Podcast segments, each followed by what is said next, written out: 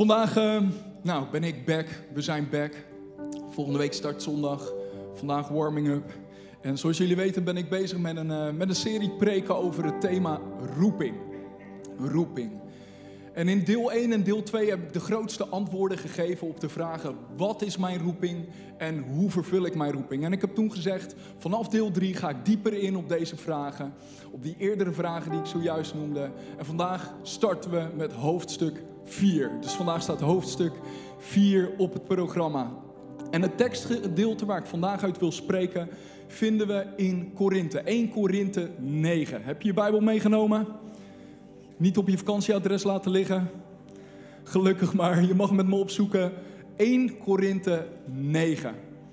En als je normaal niet in de kerk bent, schroom niet om naar de inhoudsopgave te gaan. Of snel de Bijbel-app te downloaden, YouVersion Bible-app. En als je genoeg data hebt, kun je gelijk al die versies downloaden en erin gaan lezen.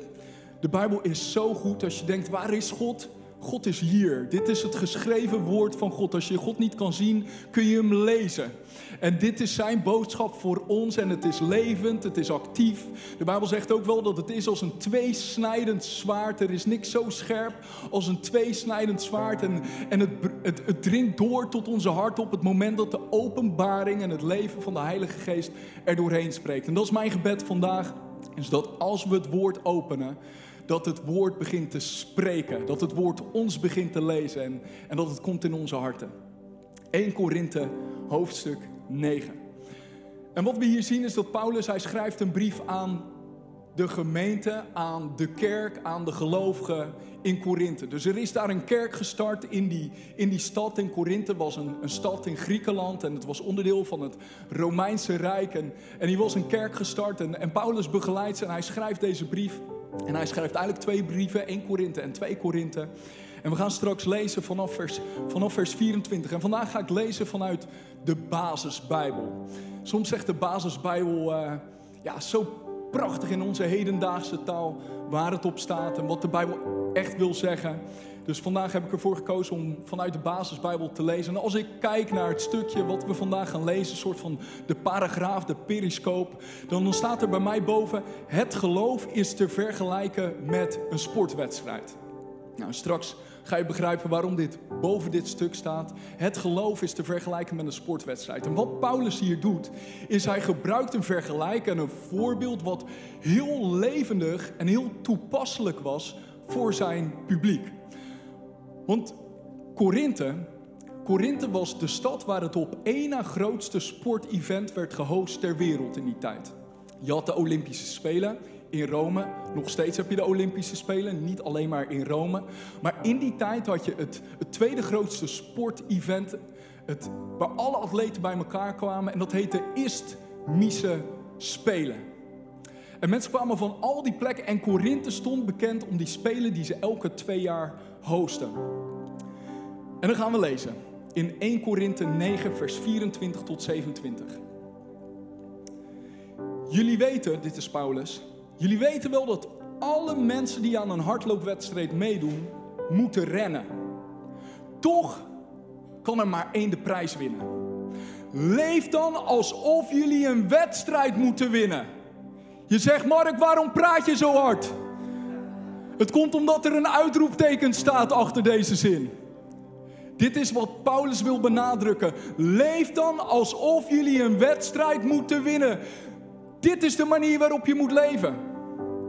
En dan zegt hij: En mensen die aan een sportwedstrijd meedoen, kunnen niet maar doen waar ze zin in hebben. Ze moeten hard trainen. Ze doen dat om een aardse prijs te winnen, maar wij werken voor een eeuwige prijs. Uitroepteken. Ik ren als een hardloper op mijn doel af. Een hardloper loopt immers ook niet zomaar ergens heen. En een bokser slaat ook niet in het wilde weg in de lucht. En een sporter traint zijn lichaam en hij is er streng voor. Anders wordt hij afgekeurd voor de wedstrijd. Net als een sporter ben ook ik streng voor mezelf. Want anders word ik zelf ongeschikt voor de wedstrijd waar ik andere mensen voor opgeroepen heb. Ik noem deze boodschap vandaag de atletische roeping. We een moment onze ogen sluiten, onze hoofden buigen. Vader, we hebben uw woord geopend en we nodigen u nu uit om met uw Heilige Geest te spreken. Heer, ik bid dat het niet mijn woorden zullen zijn, maar dat uw woorden zullen zijn van leven vandaag. Scherper dan een tweesnijdend zwaard. En ten net toen we aan het aanbidden waren, toen liet God een beeld zien. Op die Olympische Spelen. Dat er een pistool in de lucht wordt gehouden. En dat alle sporters klaarstaan. En het startschot wordt gegeven. En ik geloof dat het een profetisch beeld is voor velen vandaag. Dat dit vandaag een startschot zal zijn voor jou om te rennen als nooit tevoren. Om te leven alsof je een wedstrijd moet winnen. Heilige Geest, ik kan mensen niet veranderen. Overtuigingskracht kan mensen niet veranderen. Maar uw Heilige Geest, als u spreekt, verandert u ons van binnenuit. En u bent niet op zoek naar een gedragsverandering, maar u bent op zoek naar een, een transformatie van ons hart van binnenuit. En ik nodig u uit om vandaag te doen wat alleen u kan doen. Wek ons op, God of Revival, in Jezus' machtige naam. En iedereen zegt met mij, Amen, Amen. Had ik al gezegd hoe geweldig het is om jullie allemaal te zien? Bij deze. Ik zie ook weer een aantal van jullie die ik al heel lang niet heb gezien. En ik ben zo blij dat je vandaag hebt gekozen om hier weer te zijn en uh, in ons midden te zijn. Ik geloof dat God vandaag tot je wil spreken. Zijn liefde gaat naar je uit, zijn hart gaat naar je uit. En je bent hier niet voor niets. Hij leidt jouw leven, hij trekt jou en hij blijft jou trekken met zijn koorden van liefde. Paulus zegt: Leef alsof jullie een wedstrijd moeten winnen. Hij zegt: Ren niet om mee te doen, maar ren om te winnen. Ren met intentie. Ren met focus. Ren met alles wat in je is. In het leven van Paulus zien we dit. We zien, we zien passie. En 1 Korinthe 9, we beginnen vanaf vers 24, maar al die 23 versen daarvoor probeert Paulus te laten zien dat hij alles aan de kant schuift. In een andere tekst zegt hij dat hij het allemaal beschouwt als vuilnis. En hij doet geen aanspraak op zijn rechten die hij heeft als apostel. Dat zegt hij hier in 1 Korinthe 9. En allemaal laat hij zien dat hij maar één doel heeft om te leven voor Jezus en voor zijn koninkrijk. Hij rent de race als een atleet. Ik weet niet wat het met jou is, maar ik ben jaloers op Paulus. De dingen van deze wereld lijken maar geen grip op hem te kunnen krijgen. Ze lijken hem niet te kunnen grijpen. Ik bedoel, Paulus is, is niet op zoek naar financiële zekerheid. Laat staan financiële rijkdom. Paulus is niet op zoek naar, naar eer van mensen. Hij is niet op zoek naar status. Hij is niet op zoek naar materialisme. Hij is niet op zoek naar een leven van comfort en gemak. En Paulus, hij is niet bang. Hij is niet bang voor afwijzing. Hij is niet bang om buitengesloten te worden. Hij is niet bang om de waarheid te vertellen. Hij is niet bang om mensen lief te hebben die niemand lief heeft. Hij is niet bang voor kritiek. Hij is niet bang voor honger. Hij is niet bang voor dorst. Hij is niet bang voor ziekte. Hij is niet bang voor gevangenschap. Paulus leeft met zoveel focus en anticipatie en drive en doel. Hij heeft maar één doel. Hij leeft als een atleet die een wedstrijd moet winnen. Waar alles aan de kant is geschoven. Met één doel. Hij rent zijn race. Hij rent zijn race. Hij leeft compleet om zijn roeping te vervullen. Je zegt, oké Mark, maar wat is mijn roeping? En ik weet dat ik dit eerder heb gesproken, maar als er iets is waarvan ik wil dat het beklijft en, dat je het meeneemt, ook voor de rest van je leven, als je elke keer weer checkt, wat is mijn roeping? Wij kunnen in onze tijd en cultuur denken dat roeping zoiets is als, als bestemming. Of als een functie, of een positie, of, of een bediening, of een podiumplaats. Als ik daar ben, dan vervul ik mijn roeping. De Bijbel, ik geloof zeker dat veel van ons geroepen zijn voor iets specifieks. Maar als je eerlijk kijkt naar waar de Bijbel ons over spreekt, als het spreekt over roeping, dan roept God ons specifiek voor drie dingen. En je mag ze opschrijven, misschien weet je ze nog wel. Nummer één is relatie. Relatie. Relatie door redding. En ik weet niet hoe, hoe, in hoeverre je bekend bent met christelijk geloof. En anders is het een reminder. Maar als je, als je niet bekend bent met de boodschap van Jezus, dan wil ik je vertellen wat mensen je ook hebben verteld. Weet je waarom God deze wereld schiep? Hij schiep al die dieren en, en, en, vissen en vogels allemaal als een bijzaak voor één doel. Namelijk dat hij relatie wilde. Hij schiep de mens, zegt de Bijbel, naar zijn beeld en gelijkenis. We zijn als God. We zijn niet God, maar we lijken op God. En daarom schiep God ons om een relatie te hebben met ons als mensen. En God schiep daar vreugde in. Maar wat gebeurde er? Adam en Eva. Ze begonnen te zondigen. En omdat God zo heilig is, zo groot is, ontstond er afstand tussen God en de mens. Door de zonde kon God niet meer bij de mens komen. De mensen konden het probleem niet oplossen. Er was een soort van tussenoplossing gecreëerd. Dat elk jaar het bloed van dieren ervoor kon zorgen dat de mensen even hun, hun, hun tijdelijk hun, hun zonde konden bedekken. En dat de één hoge priester bij God kon komen, bij de ark kon komen in het heilige der heiligen. Alleen God kon dit oplossen. En God, God stuurde, de Vader stuurde zijn enige zoon, zijn geliefde zoon. En laat dit nooit saai worden. Laat dit nooit worden dat je het al weet. God hield zoveel van de wereld dat hij zijn enige geboren zoon gegeven heeft. Opdat een ieder die gelooft in die naam, de naam van Jezus, niet verloren gaat, maar eeuwig leven zal hebben. Jezus, God, hij creëerde ons voor relatie. En hij zond zijn zoon om de relatie tussen God en de mens te herstellen. Toen Jezus stierf aan het kruis, toen kwamen alle zonden van de hele mensheid de zonde uit jouw verleden, de zonde van vandaag en de zonde van de rest van jouw leven kwamen op Jezus. En hij stierf voor al die zonden. Zonde staat niet meer tussen God en de mens in. En daarom kunnen we vrij naderen tot God. Het enige wat we mogen doen, eigenlijk moeten doen, is het offer van Jezus aanvaarden en zeggen: Jezus, ik neem uw bloed aan. Ik plaats mijn hoop in dat volbrachte werk, in dat bloed, waardoor ik nu vrij mag naderen. En je geest wordt levend. En je zal een zoon zijn, een dochter zijn van Hem voor de rest van jouw leven. Hij schiep ons voor relatie, Hij schiep ons voor intimiteit. Voordat God jou, jou, jou een, een taak geeft, schept Hij jou voor zichzelf. Hij is meer geïnteresseerd in wie jij bent dan in wat jij doet voor Hem. Hij houdt zoveel van jou. Dit christendom gaat niet over wetten en regels, structuren en tradities. Nee, dit, dit is niet een religie, maar het draait om een relatie met een levende God. En vanuit die relatie komt alles, de rest van ons leven, door. Door de relatie met Jezus. Nummer 1. We zijn geroepen voor relatie, door redding. Nummer 2. We zijn geroepen voor heiliging. Heiliging. Iedereen zegt heiliging. Heiliging betekent apart gezet. Dus dat betekent dat je dat je apart bent gezet voor God. Je bent niet bij deze wereld, je bent apart gezet, je bent afgezonderd. Dus je doet niet de dingen van deze wereld, je bent anders dan deze wereld. 2 Timotheus 1 vers 9 zegt, God heeft ons gered en geroepen om een heilig leven te leiden. Hij heeft jou gered en geroepen om een heilig leven te leiden.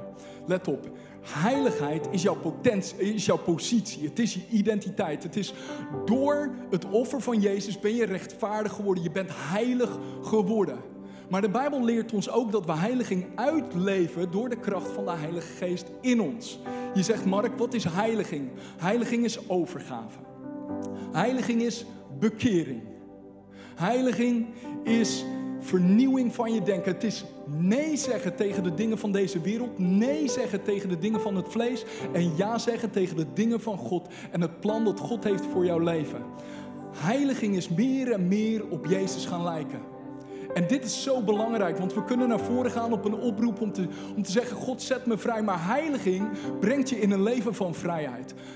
Want zonde leidt je naar rampspoed, maar heiliging brengt je in vrijheid. Zonde bindt je, maar heiliging brengt je in de overwinning. Dus nummer 1, God roept je voor zichzelf. Nummer 2, God roept je voor, voor heiliging. En nummer 3, God roept je voor dienstbaarheid. Hij noemt je, roept je voor, voor dienstbaarheid.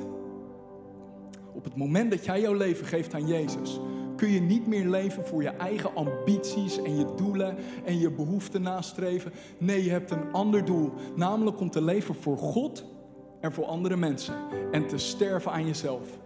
Marcus 10, vers 45. Want ook de zoon des mensen, oftewel Jezus, is niet gekomen om gediend te worden, maar om te dienen en zijn ziel te geven als losprijs voor velen. Dus God roept je. Hij roept je om niet te leven voor jezelf, maar voor God en voor andere mensen. En hij heeft al die gaven, al die talenten in jou geplaatst. Hij heeft je een last gegeven voor sommige dingen. Hij heeft je passie gegeven voor andere dingen. Allemaal om in te zetten om de gemeente te dienen, om zijn koninkrijk te dienen en te leven voor Jezus. Ik moet minder worden en hij moet meer worden en groter worden in mij. Dus God roept je eerst tot zichzelf. Hij roept je tot transformatie en dan roept hij je tot dienstbaarheid. En dit is wat we Paulus zien doen. Kijk naar het leven van Paulus. Hij heeft één doel. Hij heeft één missie. Het enige dat telt voor hem is een leven te leiden van relatie, van heiliging en van dienstbaarheid. En hij zet alles in om daarvoor te leven. En al het andere gooit hij overboord. Hij zegt: Dit is waarom ik hier ben. En ik zet mijn leven compleet in. En zijn boodschap klinkt vandaag door alle eeuwen heen. En ik geloof dat het komt tot ons Nehemia vandaag, op deze 28 augustus. En hij zegt: Leef dan alsof jullie een wedstrijd moeten winnen. Leef met passie. Leef met bezieling. Leef met focus, leef met intentie, leef met strijdvaardigheid. Leef met alles wat in je is. Ren niet om mee te doen, maar ren om te winnen. Jezus, het laatste wat hij zei toen hij op die, op die wolk stapte en naar de hemel toe ging. Hij sprak nog één keer tegen zijn discipelen. En hij zei, ga dus op weg en maak alle volken tot mijn discipelen. En doop ze in de naam van de Vader, de Zoon en de Heilige Geest. En leren, op, leren alle dingen die ik jullie geleerd heb en heb opgedragen. En vergeet niet dat ik bij jullie zou zijn. Alle dagen van deze wereld. Weet je wat hij niet zei? Hij zei niet, ga te laat naar bed. Slaap iedere ochtend uit. Verspil je leven door te kijken naar social media en Netflix. Leef een middelmatig leven. Doe wat goed voelt. Ga naar de kerk wanneer je in de flow bent, als het lekker gaat, als het makkelijk is. Dat is niet wat Jezus zei. Nee, Jezus zei: leef voor mij en maak mij de nummer één in je leven. Ga op weg, er is een missie, er is een mandaat vanuit de hemel voor jou om daarvoor te leven. Leef niet voor de aardse dingen, leef niet voor een aardse kroon. Leef niet voor laurierbladeren op je hoofd en een tijdelijke erkenning en een trofee. Leef voor Jezus en de eeuwige krans die Hij heeft voor jou Leef voor de kroon die telt. Leef een leven wat Hem waardig is. Wat jouw roeping waardig is. Als Paulus hier zou staan vandaag, dan zou hij dit keer tien doen, weet je wel. En ik voel het vuur van de Heilige Geest vandaag, omdat sommigen van jullie, je doet het christelijk leven erbij. Maar je hebt meer focus en de dingen van deze wereld zijn groter voor jou dan de dingen die God voor jou heeft. Er is een roep en een missie. Oh, je bent gezalfd. Je bent apart gezet. Je bent een man van God, een, een dochter van God. Er is zoveel meer van jou dan de dingen die je nu doet en waar je nu voor leeft.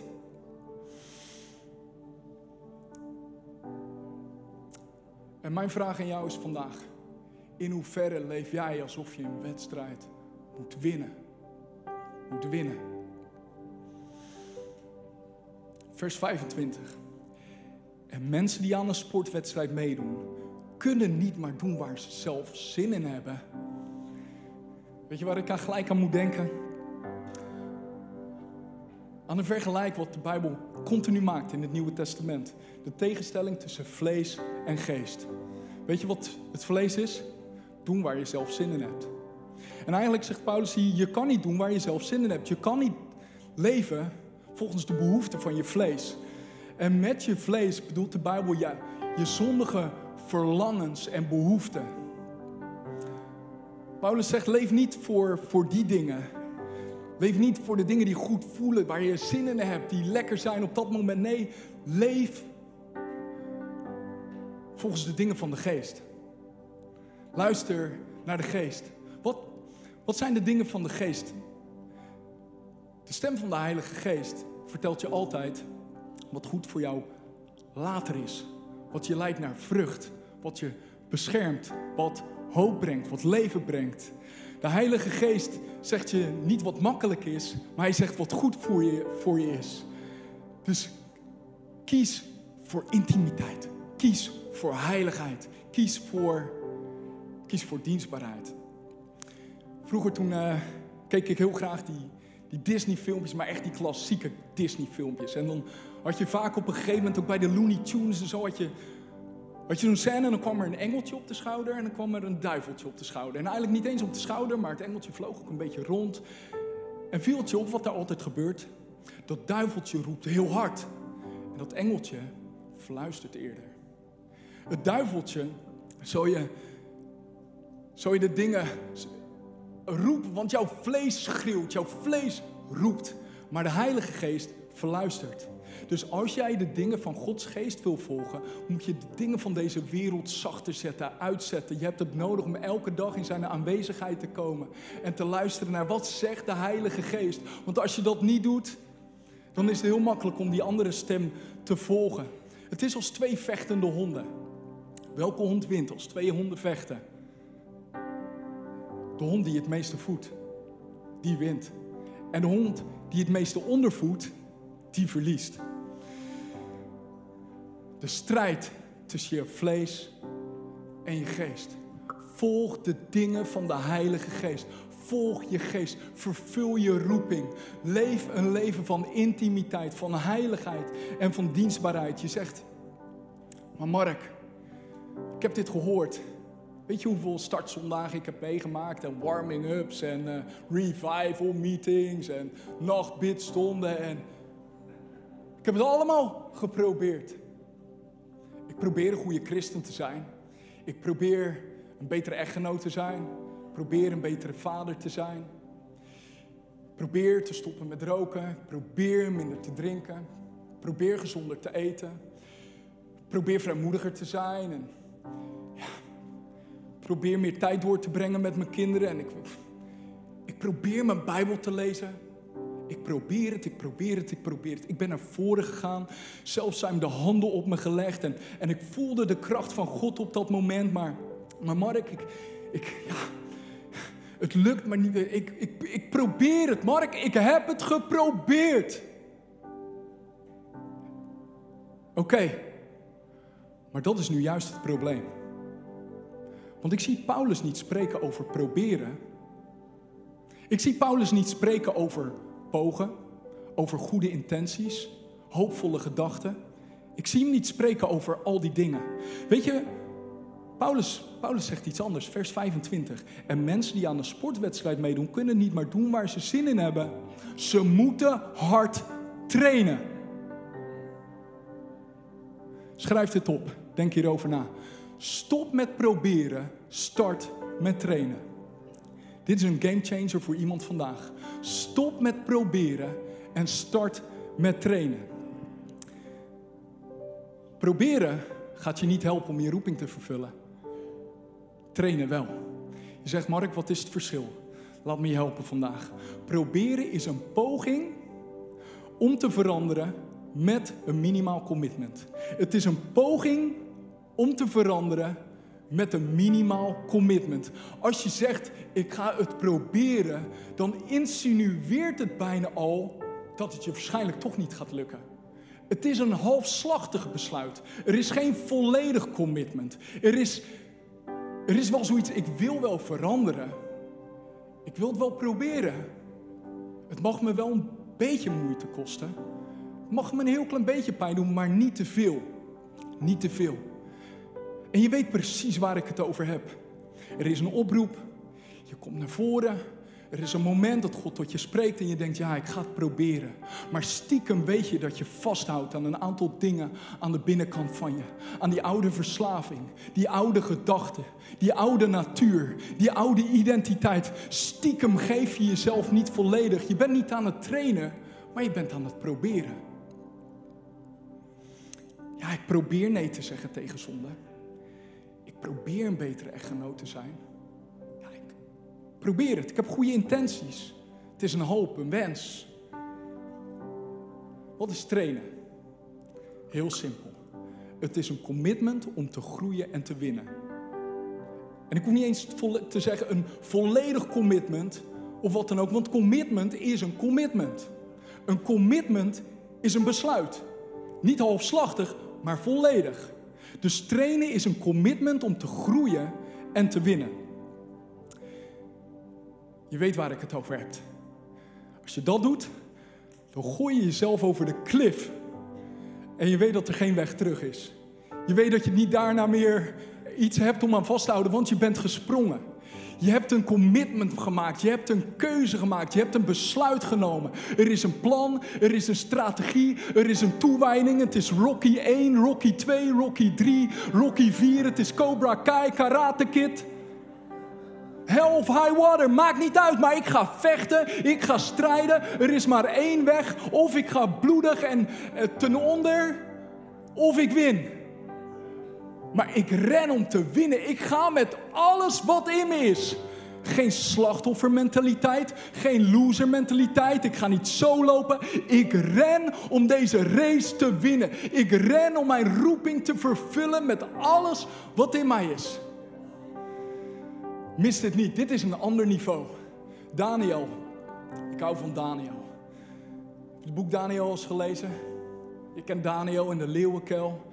Daniel aan het hof van de koning, Babylon, het meest machtige rijk ter wereld. Maar hij diende niet de koning van deze wereld, hij diende de koning van hemel en aarde. En in Daniel 1, vers 8. Daniel nu nam zich in zijn hart voor.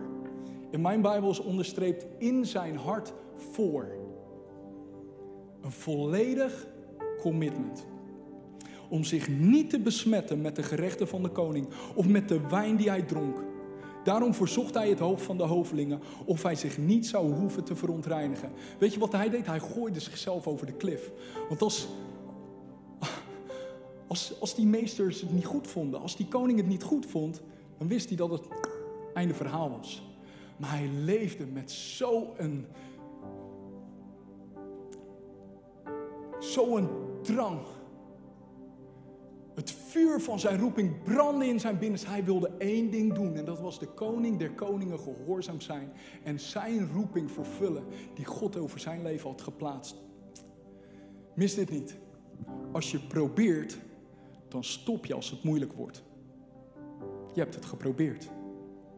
Maar als je traint, volg je niet je gevoel, maar je volgt je commitment. Dit is zo goed. Tweet het vanmiddag en doe alsof het van jezelf het is. Trainen. Trainen. Stop met proberen, start met trainen. En weet je wat Paulus hier zegt? Hoe het vertaald is in de basisbijbel? Hij zegt, ze moeten hard trainen. Niet zomaar trainen, maar hard trainen. En ik heb gekeken in het, in het Grieks. De Bijbel, de originele in het origineel is het Nieuwe Testament vertaal, is geschreven in het Grieks. Dus daar vinden we eigenlijk de grondtekst. Als je echt de Bijbel helemaal wil kennen en wil weten wat de essentie is en wat daar precies geschreven staat, dan kan je Grieks gaan leren. Sommigen van jullie hebben het gymnasium gedaan en dan uh, leer je ook wat Grieks. Maar hier, hier vind je het woord agonizomai. Agonizomai. Hoor je waar het vandaan komt? Tenminste, hoor je wat eruit af is geleid?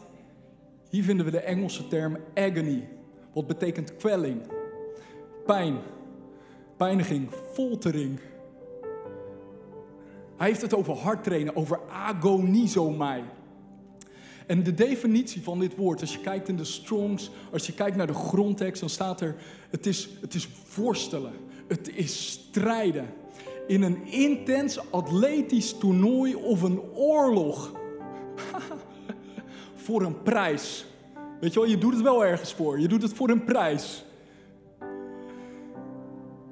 En hier, hier zie je dan in vers 27 dat Paulus zegt: Net als een sporter ben ook ik streng. Iedereen zegt streng.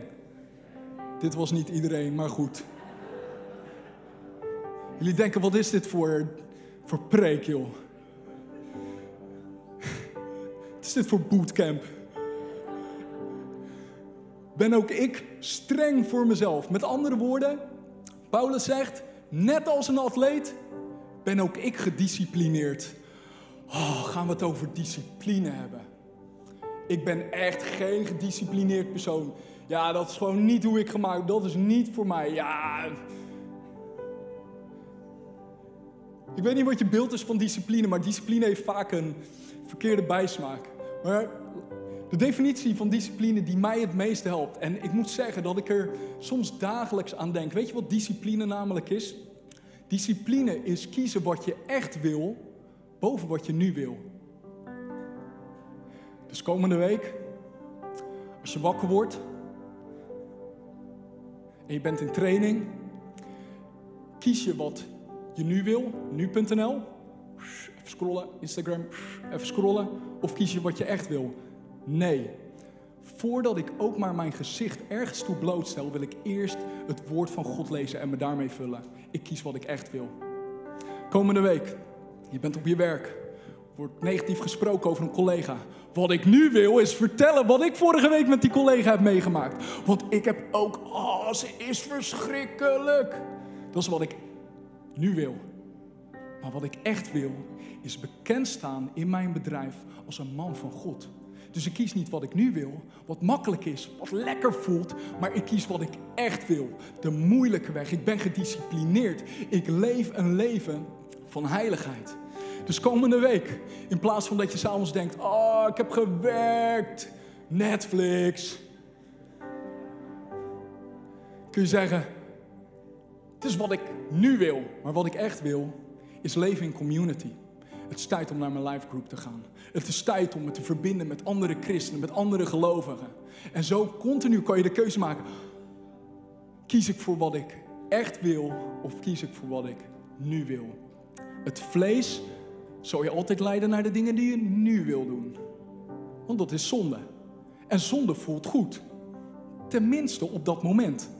En als het niet lekker voelt op dat moment, dan zondig je gewoon verkeerd. Maar als je wil, niet alleen wat lekker voelt op dat moment, maar wat goed voelt daarna, wat, wat je echt wil, je weet wat het is met zonde. Het is dat duiveltje op je schouder die zegt: Ah joh, maakt niet uit.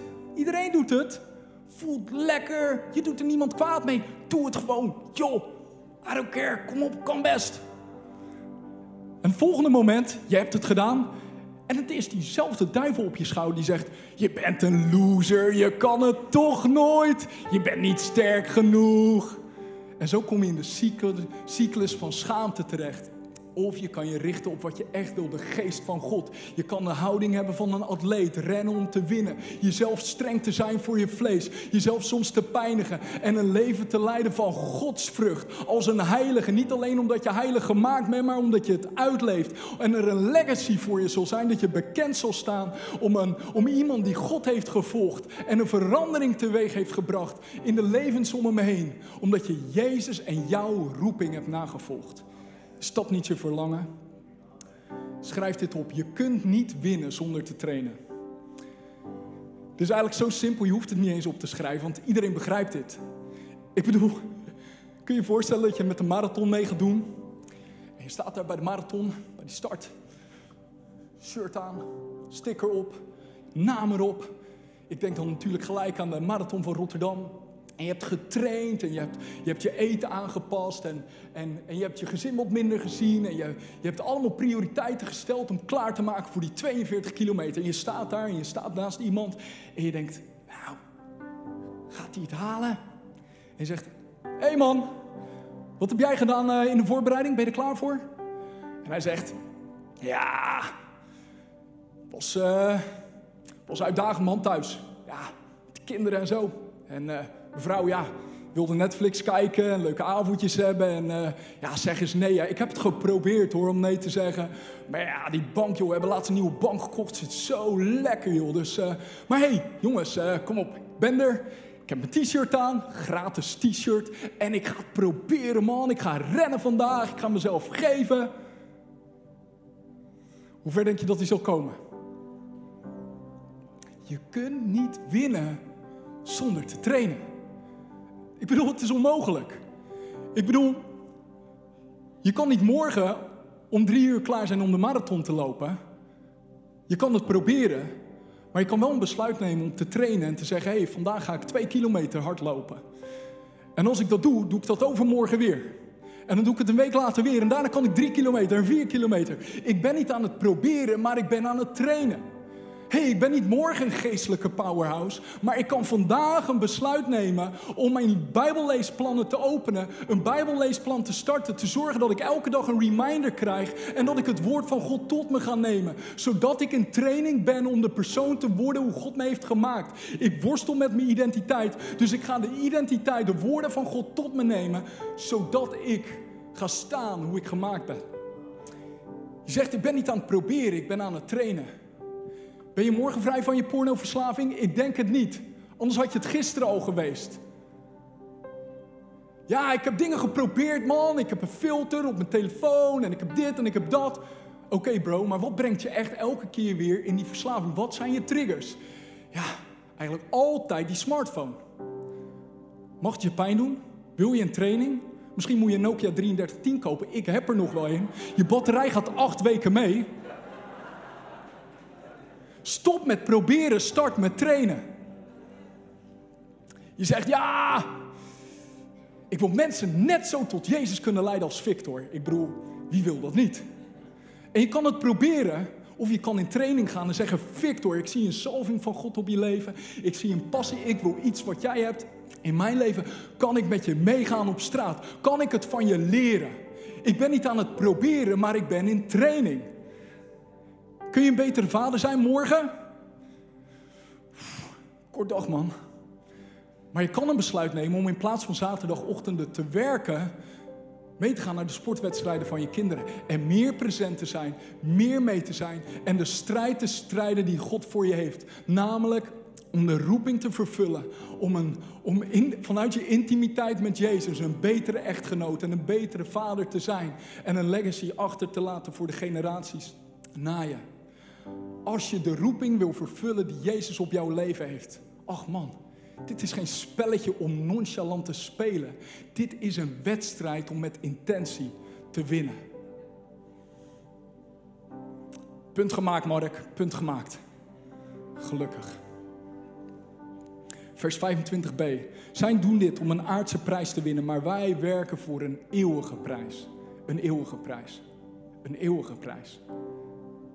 De dingen van deze wereld kunnen je allemaal prijzen en trofeeën geven. Maar wij doen het niet voor die aardse prijs. Wij hebben een ander vizier. Wij werken voor de eeuwige prijs. De eeuwigheid. Die is zoveel levendiger en reëler dan deze aarde. 80, 80 jaar op die hele eeuwigheid. Ik richt me liever op die eeuwigheid, wat daarvan waarde is, dan hier. En Paulus heeft het hier niet over de gift, het cadeau van de hemel. Begrijp dat goed. Want dat gaat niet over jouw prestaties en jouw training, maar dat gaat over het volbrachte werk van Jezus, waarin jij mag rusten. Er is geen veroordeling voor hen die in Christus Jezus zijn. Er is geen oordeel. Dit gaat niet over je positie als zoon of als dochter, maar dit gaat over de wedstrijd van jouw roeping om jouw roeping te vervullen. En de Bijbel spreekt hier over een prijs, over een beloning. En we vinden dat in, in Openbaringen 22, vers, vers 12 bijvoorbeeld, dat Jezus zegt: Ik kom spoedig en ik heb het loon bij me om iedereen te belonen naar zijn daden. Ik geloof dat er een beloning is in de hemel. Er is een beloning. Wat je doet hier op aarde, doet ertoe. Paulus spreekt ook in 1 eh, Korinthe 3, vers 12 over, over werken. Hij zegt, je hebt werken van goud, zilver en edelstenen. Het zijn werken die door het vuur heen gaan. Het vuur van de eeuwigheid. Het gaat er doorheen, het telt voor de eeuwigheid. En je hebt werken van hooi, van hout en van stro. Nou, wat doet dat als het door het vuur gaat? De dingen zijn niet per se zondig of verkeerd, maar ze hebben geen waarde voor de eeuwigheid. Maar de werken die eeuwigheidswaarde hebben. En in deel 3 heb ik erover gesproken, het hart van God, wat Hij heeft. Dat je een hart hebt van dienstbaarheid, om in vrijmoedigheid andere mensen te leiden tot Jezus. Maar hetzelfde geldt voor al die andere dingen die je doet om, om te kiezen voor heiligheid wanneer het lastig is. Om te kiezen voor intimiteit. Om te kiezen voor dienstbaarheid. En zelf te sterven en minder te worden. En Jezus zichtbaar te maken. Het telt voor de eeuwigheid. Het telt. Je bent aan het sparen, man.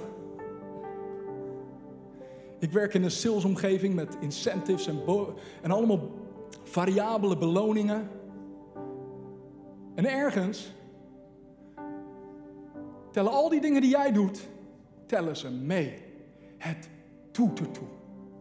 De koning der koningen kijkt mee. En er is een prijs. Er is een beloning voor jouw trouw. Er is een beloning als jij hem zoekt en volgt. Richt je vizier op de eeuwige prijs, niet op de aardse prijs. Vers 26. Ik ren als een hardloper op mijn doel af. Een hardloper loopt immers ook niet zomaar ergens heen. Ik leef met doel. En een bokser, nu gaat het van een atleet, wordt het, wordt het een bokser, wordt het een vechter. En een bokser slaat ook niet in het wilde weg in de lucht. Ik ren met een eeuwig perspectief. Ik leef met een doel. En terwijl de ben naar voren komt, gaan we kijken naar het laatste vers in 1 Korinthe 9, vers, vers 27. En dit is waar ik mee af wil sluiten. En mijn gebed is dat een startschot wordt voor je. Dat dit, dat het een kattenpult zal zijn voor het seizoen waar God je in wil brengen. Vers 27. En een sporter traint zijn lichaam en hij is er streng voor. Anders wordt hij afgekeurd voor de wedstrijd. En dan zegt de Bijbel, net als een sporter ben ook ik streng voor mezelf. Want anders word ik zelf ongeschikt voor de wedstrijd waar ik andere mensen voor opgeroepen heb. Weet je waar, waar de spotlight van God voor mij op scheen en vandaag schijnt in deze tekst? Net als een sporter. Als een sporter. Als een sporter. Net als een atleet. Wat hier Paulus hier zegt, en let goed op. Hij zegt niet, als iemand die een atleet zou willen zijn, of als iemand die plant om een atleet later te worden in de toekomst. Nee, als een atleet. Oftewel, het gaat over jouw identiteit. Hij zegt, dit is wie jij bent. Ik heb je geroepen voor een atletische roeping, omdat ik je heb gemaakt om een atleet te zijn. Ik vraag dit niet aan iemand die dit niet aan kan. Ik vraag dit niet aan iemand die ongeschikt is. Ik vraag dit aan iemand die ik heb gevormd in de moederschoot. En heb geklaargemaakt en heb bekrachtigd om deze roeping uit te wandelen. Ik heb jou gemaakt als een atleet. Het is in je. Het is op je. Je kan geboren zijn als Usain Bolt maar nooit die gouden medaille winnen. Weet je wat het verschil maakt? Is als je gaat trainen en je roeping en je identiteit gaat uitleven. Let op, als je aan het proberen bent, dan ben je aan het proberen om iemand te worden die je niet echt bent. Maar als je traint, ben je meer aan het worden wie je al bent. Je bent een atleet. Je bent meer aan het worden wie jij al bent. Hoe, wat God al in jou heeft geplaatst.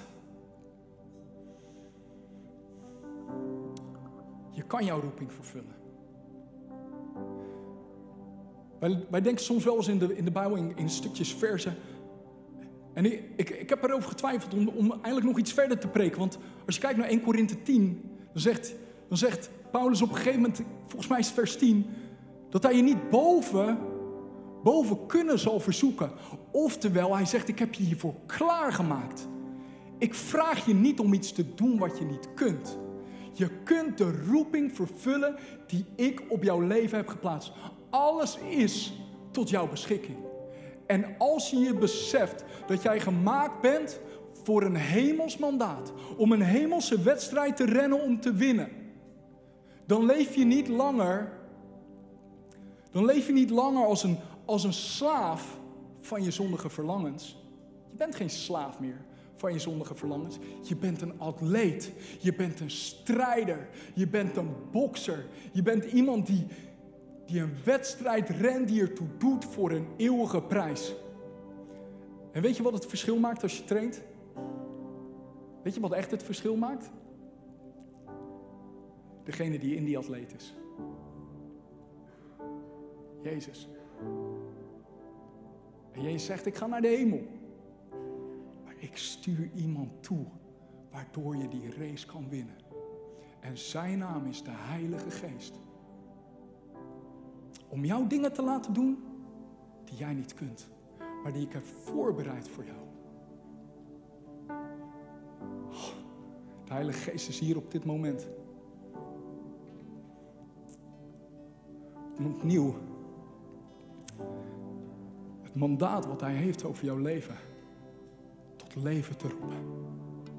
Hij zegt, je bent niet alleen. Je hoeft niet langer te proberen. Ik ben met jou. En als jij gaat trainen, ik ben present. Als jij gaat trainen, ik maak het verschil. Als jij niet meer kan, ben ik die kracht aan de binnenkant van jou. Dat als je luistert naar mijn stille stem, dat het bovennatuurlijke gaat werken in en door jouw leven. Je kan dingen doen die jouw lichaam niet aankunnen. Je kan dingen zeggen die je nooit zou durven. Je kan dingen behalen die je nooit zou, zou kunnen doen met de dingen die jij in jouw aardse, aardse lichaam en tempo kunt. Maar ik ben het aan de binnenkant van jou. Ik ben de kracht die het mogelijk maakt voor jou. Stap met mij in. Ik geef het startschot, zegt de hemel vandaag. En jij kan gaan rennen. Maar je bent niet alleen. De Heilige Geest is bij jou. Het is niet jouw wilskracht. Het is de kracht van de Heilige Geest die het verschil maakt. Het is de Heilige Geest die jou helpt om te kiezen wat je echt wil, boven wat je nu wil. Het is de Heilige Geest die jou zal helpen en leiden om de cyclus van verslaving te doorbreken in jouw leven. Het is de Heilige Geest die jou zal helpen om de cyclus van gebrokenheid van generatie op generatie in jouw familielijn te doorbreken. Het is de Heilige Geest aan de binnenkant van jou die de depressie zal doorbreken, die jou probeert te teisteren en waar je al veel te lang mee loopt. Het is de Heilige Geest aan de binnenkant van jou. Die zegt, ik heb een roeping voor jou. Ik heb een hoop en een bestemming en het is hoopvol. Het is krachtig. Het is levend. Het is overwinnend. Galaten 5 vers 6, vers 16 zegt, maar ik zeg, wandel door de geest. En u zult zeker de begeerte van het vlees niet volbrengen. Hoe zul je overwinnen van de begeerte van je vlees? Hoe zul je overwinnen van je aardse verlangens? Door te wandelen in de kracht van de Heilige Geest. En dit woord wandelen, peripatoa. Weet je wat dit woord zegt? Dit is een tegenwoordige tijd. Het is een actief woord, een werkwoord. Dit is niet één toverformule. Vandaag bidden we voor je en het gaat allemaal goed, maar het is een actief woord. Wat je inzet morgen. Heilige Geest, ik heb uw kracht nodig. Heilige Geest, ik heb uw woorden nodig. Heilige Geest, ik heb uw openbaring nodig. Heilige Geest, ik heb uw wijsheid nodig. Heilige Geest, ik heb liefde nodig. Daar waar ik bitterheid en haat voel aan de binnenkant van me. Heilige Geest, ik heb het nodig dat u mij begeleidt. Ik wil wandelen met u en door u in de kracht van de Heilige Geest. Hoe vervul je jouw roeping van intimiteit? De Heilige Geest zal jou leiden tot Jezus. Hij zal tongentaal aan jou geven, waardoor je Jezus gaat verheerlijken. Op het moment dat je worstelt en je spreekt in tongen, de taal van de Heilige Geest, hij leidt je naar Jezus. Hij helpt jou om een leven te leiden van intimiteit. Hoe vervul je de roeping van heiligheid? Door de Heilige Geest, door met Hem te wandelen, het de Geest te volgen. Hij helpt in jou te bewerkstelligen de vrucht van de Heilige Geest. Het karakter van de Heilige Geest. Liefde, geduld, zelfbeheersing. Het is de vrucht als de Heilige Geest groter wordt, als je met hem wandelt. Zal die overwinning, dat karakter zichtbaar worden in je. Heiligheid, hoe leef je het uit? Door de gaven van de Heilige Geest. Hoe leef je dienstbaarheid uit? Door de gaven van de Heilige Geest. Door de openbaringsgaven, door je talenten en je gaven in te zetten voor het Koninkrijk van God. De Heilige Geest maakt het verschil.